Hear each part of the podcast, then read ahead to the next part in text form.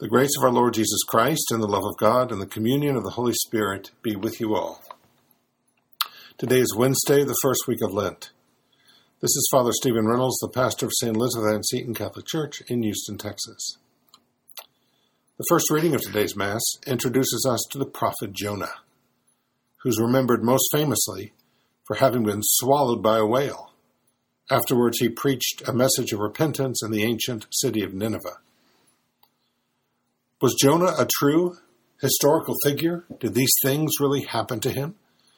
Or is the book of Jonah just a kind of extended parable, an allegory, without historical significance?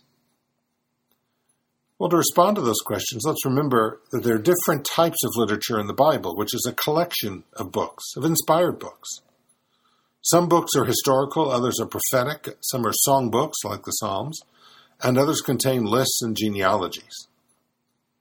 The events described in the book of Jonah seem at first glance to be too fantastic to be real.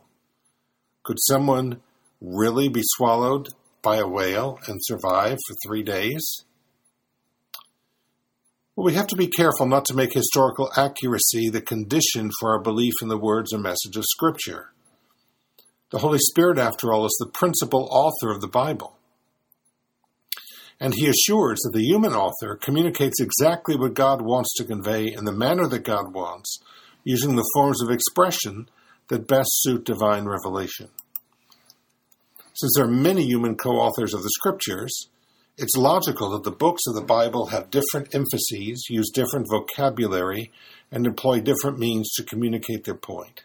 As for Jonah, he's mentioned elsewhere in the Bible and seems to be regarded as an historical figure.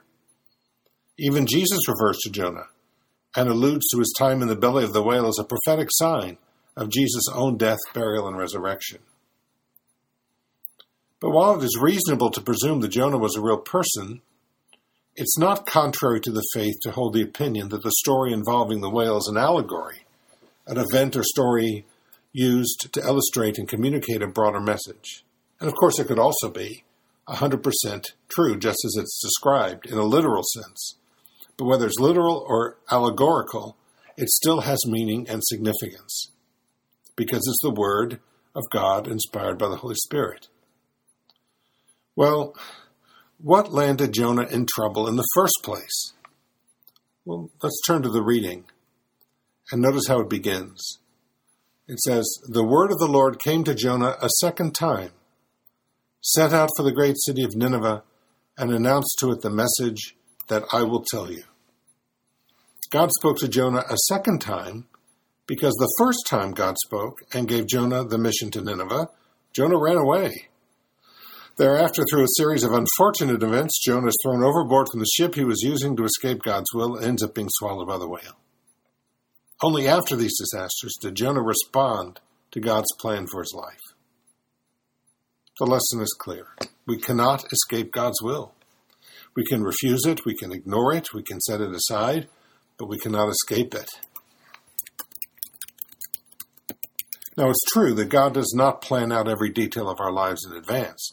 He gives us freedom to make decisions, always keeping in mind that we should strive to act for the greatest good in every situation. However, there are some goalposts that are immovable.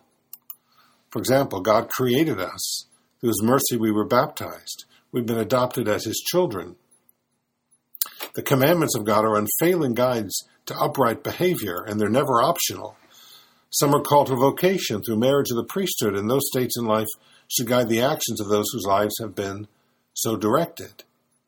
One of the great lessons of the book of Jonah, though, is that even after the prophet prophet's initial infidelity, Jonah was able to return to God and to embrace his divinely given mission.